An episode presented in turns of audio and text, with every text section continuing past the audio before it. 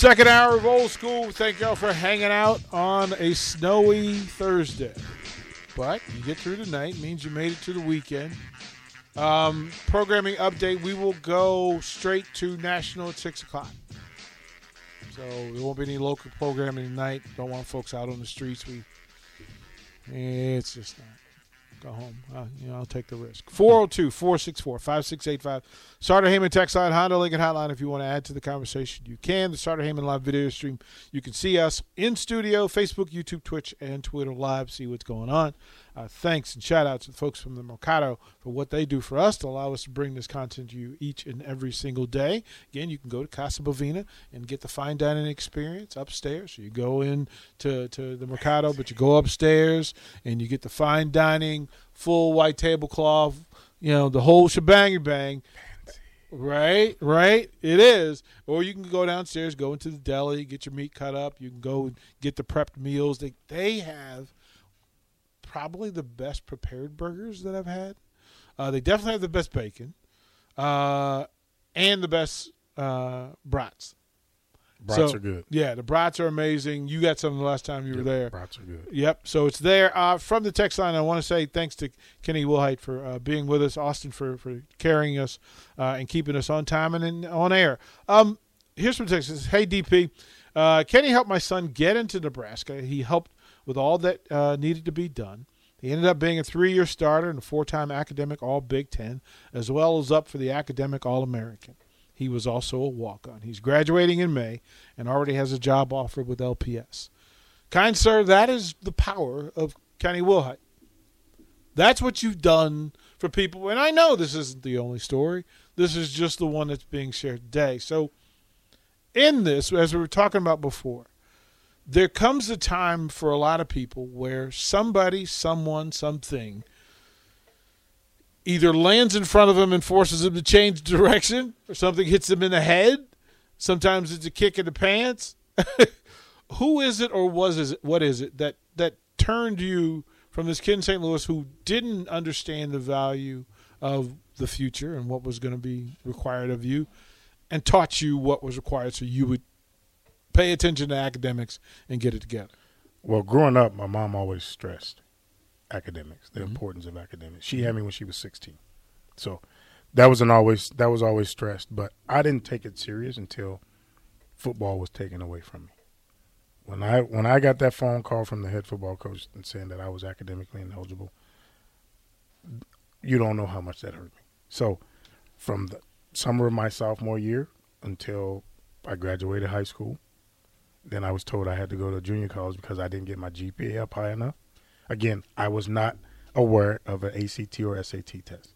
So when I was told I need to go take take the ACT test on a Saturday during the football season without studying for it, I knew I wasn't going to do well on that. So I took it, didn't reach the uh, NCAA requirement, so I went to a junior college. When I got to the junior college, I knew, and I always say this in in, in a joking manner, that it was a two year stretch that I had to do in order to get to where I needed to get to. So once I got to the junior college, um, the head coach I played for there stressed academics, said that academics was the reason why I was in this position. What am I going to do to get myself out? So I accepted the challenge, went to a junior college, and graduated in two years from a junior college, then transferred to Nebraska. When I got to Nebraska, first year redshirted, so I kind of wasn't taking academics too too serious. Then the next year, my junior year was '91. Started playing. I had some success, and uh, tore my ACL. Eighth game into the season, six interceptions. Eight games into the season, kind of fell into a depression. You know, there were some people in place. I said there's people in place at Nebraska then that was there to support you to help you. Um, and I had been shot before, and me hurting my ACL was way tougher than being shot. The the the rehab and all that. So I kind of cursed out the uh, trainer that was working with me that day and had a rough day that day. Went home, and the person that made me realize what I need to do was my grandmother. My grandmother had 11 kids. We lived in her house. It was 26 of us in one house. Say that again. So you 26 of us in one house. My grandmother had 11 kids, six girls, five boys. So all my aunts, aunts, my uncles, and their kids. Me and my brothers. I'm the oldest of four. So my, I called my grandmother, and and I said, "Grandma, I'm done." This, I said this uh, explicit word. Mm-hmm. It sucks. It hurts. She said, she she gave me some words back. She said, "One thing you're not going to do is not you're not coming back here without that piece of paper. One thing they can they can't take away from you is that piece of paper. Your you know what is not coming back here without that college degree." Right then and there, I really took school serious because I knew football can be taken away from you just like that.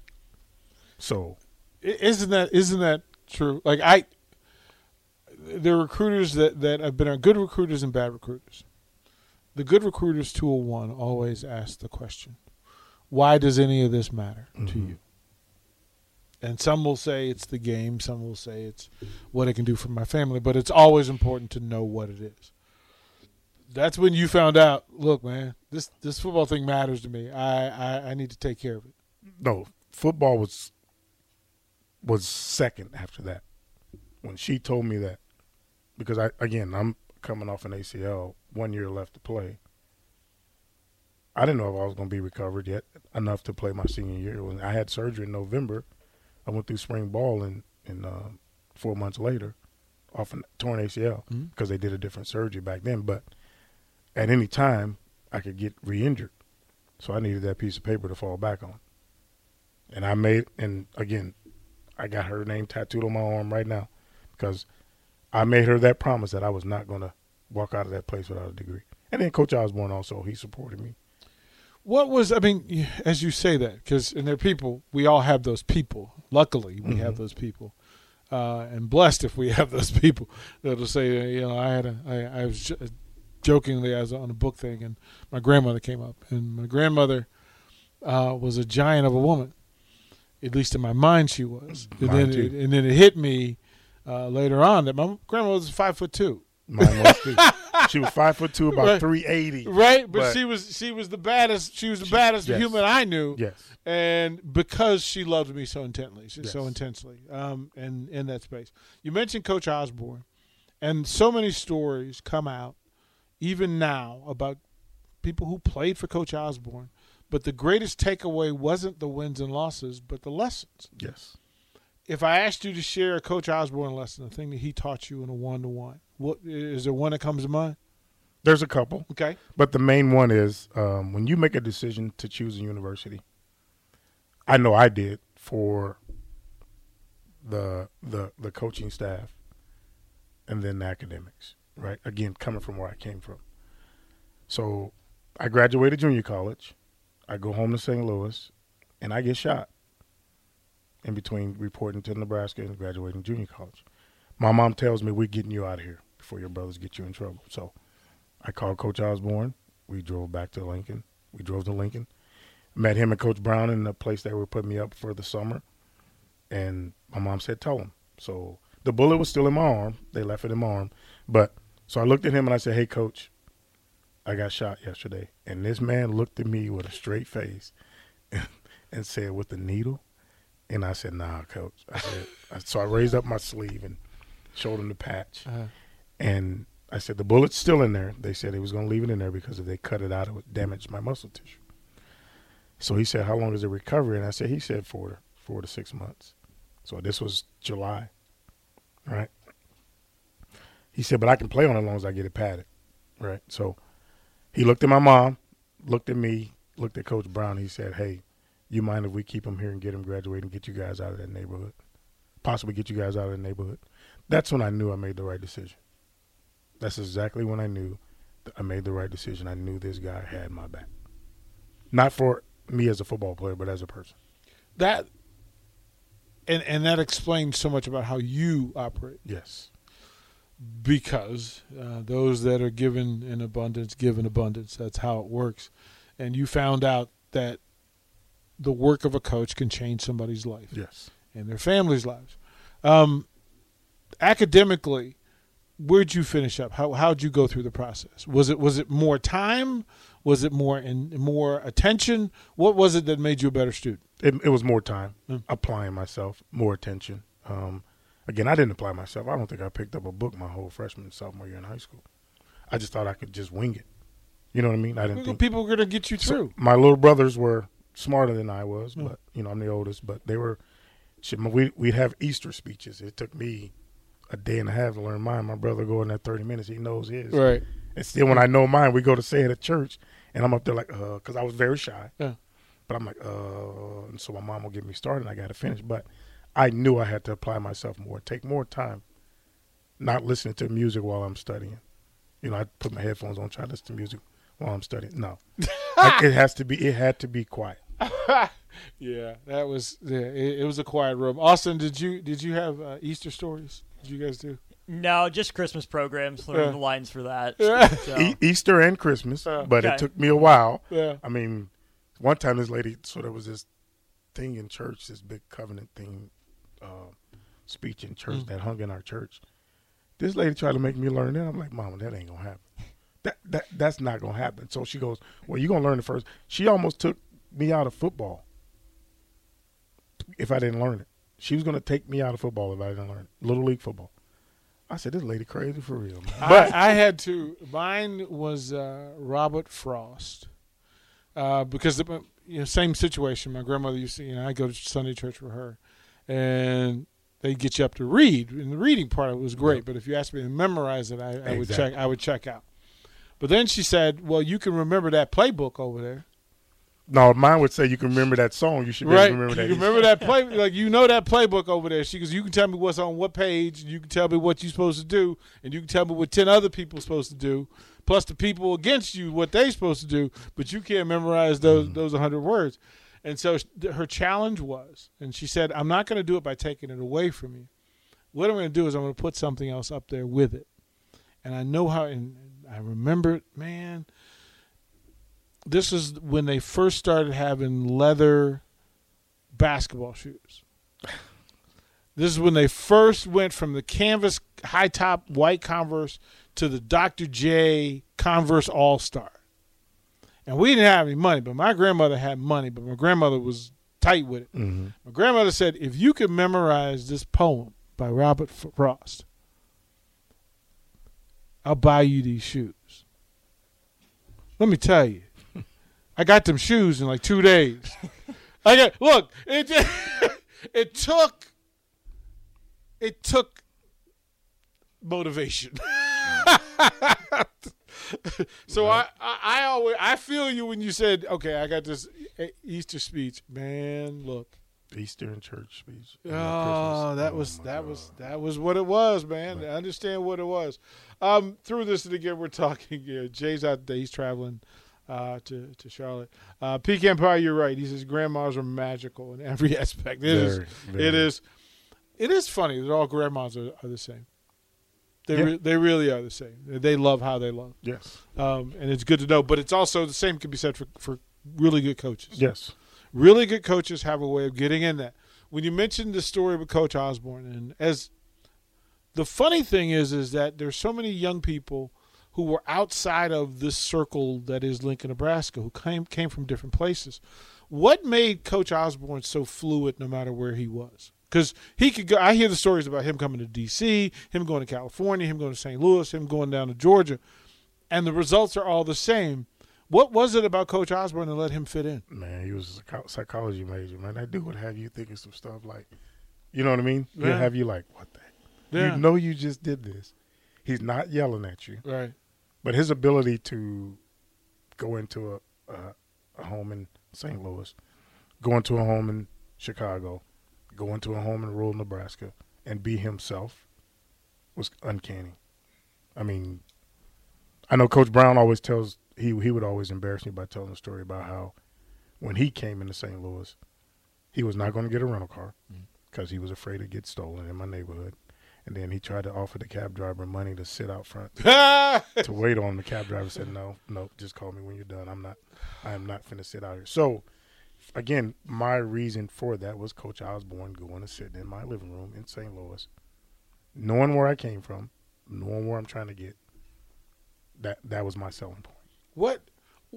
I'll ask you that because you, even outside of Nebraska, What have you ever been to somebody's house where you kind of went, "Oh man, this is not going to go well." So like this ain't gonna go well at all. I'm at all. pretty comfortable in St. Louis. I'm pretty comfortable in most surroundings. Yeah. But I was coaching at Central Arkansas, and I had to go down to Pine Bluff, Arkansas. They call it Crime Bluff. Mhm. Crime Bluff Mhm. for so that many people in that small little town for the crime rate there. I had never, even walking into the high school, had never been so nervous. I've been to Cali, I've been to Florida, I've been to Miami. You know, I've been to some, but when I went to Pine Bluff, Arkansas, I was like, "What am I doing?" So. I always, I never sit with my back to the door. I don't know why I'm sitting with my back. Come to the on door and right testify. Um, Come on and testify. but I sit here on, with that door behind me. It- Uncomfortable. it- it's very, I'm very uncomfortable. Uh, yeah. But um, so I made sure I sat um, away from the door, right but I kept looking at that door every chance I got. at the re- at the, no matter what It restaurant ma- it is, it doesn't matter. I'm talking about in a player's home, no, but eh, listen, but even at a restaurant. Yeah, but but I'm that way like now in a restaurant. They, Yeah. At a player's house. Again, I'm a DC dude, and I thought Man. I thought for for a bit that going when I decided to go to Richmond that I thought I'm from DC. Now, really, I'm from Arlington, Virginia, but I'm from like Green Valley, which is its own persona, right? It's got its own. And I'm like, I'm not scared of nothing, and I'm not scared of nobody. And I went to Richmond, and I chose baseball in college. So at VCU, most of the people on the baseball team were were white Southern boys, and I mean real Southern boys mm-hmm. from like the mountains of Virginia. And I got invited to one of them, one of their their houses, and they said, "Hey man, it's in Colonial Heights." I don't know what Colonial Heights means. I don't know what understand what that means. He's one other brother of the team. He goes, "Hey man, they call that Colonial Whites, man. Don't go out there. Don't go." I'm like, "Man, I'm from I'm from DC. I ain't tripping." Let me tell you, Kenny. Let me tell you. First of all, I didn't understand scary movies until that day, where every scary movie I ever saw came to mind. Like you drove down the road and you go from a regular street to a road where there's nothing but like flat land and like scarecrows at night. Mm-hmm. and there are sounds from animals that I didn't recognize. And I wasn't trying to figure out what it was. And we pulled up to the house, and I promise you, I promise you, there was a cross and a big six foot cross. I, I don't know if I'd have went in there. Look, gonna- I didn't get comfortable for, for 90 minutes, and I have never cried leaving somebody's house. so I I felt that one time. I was I was I was coaching at Southeast Missouri State, and we uh. were recruiting a kid from Oklahoma. Yeah. He was a, a junior college kid out of Oklahoma. So I went to his house, and like you said, the road leading to his house, it was on the outskirts of town. Yeah. And I got there during the day, but I'm driving. I'm like, do I need to get out of here before it gets dark? Right? I'm like, I want to get out of here before it gets dark. So I get to the house. I mean, dad has that accent, mom has that accent. So we go upstairs, and the subject of ping pong come on. Right? Yep. Subject of ping pong come Uh-huh. on. So they said, we got a ping pong table upstairs. Well, it's in a room about this big. Bro, we played ping pong for two and a half hours. I have on my recruiting gear, slacks, polo, Yeah. soaking wet. Yeah. I turn, I go, I ask myself, I said, should I ask these people if I should use their shower? So, so hold on. So I looked, I looked at dad, looked at mom, and I looked at the, the kid. I said, can I use your shower? And the dad goes, sure, sure. So I go out to my car. I get a change of clothes. I go upstairs. I go in the shower, but I lock the door and put my, I put the, a towel behind the door. So, but the door was locked, and I put a towel on the floor behind the door. And I got out that shower so fast. I never took a shower so fast. Now, everything ended all good. The kid decided to come to, and the only reason why that kid said he came was because I, I was comfortable enough to ask them to use their shower. He said oh. he, he said when you play ping pong, for two and a half hours, and I only lost one game. I beat dad, the brother, and the other brother. Oh. lost one game, two and a half hours. But he said when you were comfortable enough to ask us for a shower in our house, that's the reason why we chose Southeast Missouri. I, look, I have been look. I have been to homes where I know for a fact I was the first black person that was in that house, and they weren't comfortable, and it was my job to, To make, make them, them comfortable. But the other thing was, we went. There's a kid in Baltimore, and I knew the college coach that was trying to recruit him, and his family knew me, so they said, "Hey, D, can you come up? Um, we'll buy you dinner, uh, but we need somebody that's been through this recruiting thing to go through it with us. We don't know, and we don't know who to ask. We want somebody that will tell us the truth, right? We can ask people who have been at this high school before, but we can ask you." And I've known the family for a long time, but I've never been to their house. And this house was not a house. This was like a this was uh, an apartment building that you see in New Jack City hmm in in a movie, right? And it was the first time I swear to you, Kenny. I've never seen bigger roaches. Oh, I have. I have never seen bigger roaches. And we're sitting, and the, the, the couch wasn't elevated. Like it sat on like cinder blocks Mhm. and a board under it. But you sat lower to the floor, up to the point where you could see your socks, and then you could see the roaches coming. And the head coach, let me tell you, I what was supposed to be a 45 minute sit down lasted nine minutes because that coach was like, listen, you got an offer, I'm out. he goes, you will have the paperwork. Matter of fact, I need to get you out of here. so it was one of the few times that the coach was just like, listen, I see the situation you in, bruh. I need to help you out. Uh, it was Matter of fact, that dude, I'll tell the story. This, that dude was all conference. He was all everything. That dude's a millionaire now. Um, and that day is a big day because his family, his whole family's life changed that day because he went to college and did his thing. Oh my goodness gracious! Um, there's so much to ask you about, like the experiences, like all over the state. I'll ask you this. We'll go to break, but when we come back, I, I'll ask you to give it to us. Is there a story that's your favorite recruiting story? Is there a favorite family or a favorite kid who you didn't think would make it but did? Like there's a question, right? Or somebody that you thought should make it and then went on to excel. To tell a great story about somebody that you got to witness their greatness and where they came from. We'll get that from Coach Kenny Wilhite when we come back.